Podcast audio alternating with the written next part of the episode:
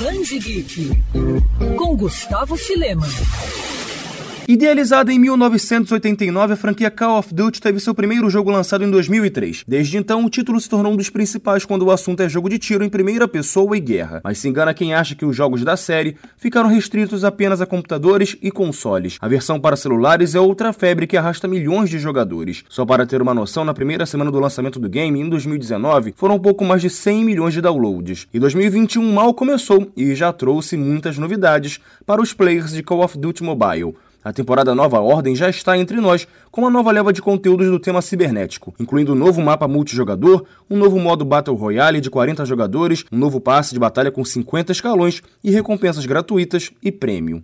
O game está disponível tanto para Android quanto para iOS e acha que para por aí? Nada disso. Também há novidades para quem curte jogar no PC, no PlayStation e no Xbox. Isso porque agora em fevereiro o Call of Duty Black Ops Cold War ganhou uma nova missão, Farewell by Z, onde os soldados vão se deparar com uma nova experiência zumbi.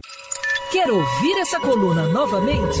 É só procurar nas plataformas de streaming de áudio. Conheça mais dos podcasts da Band News FM Rio.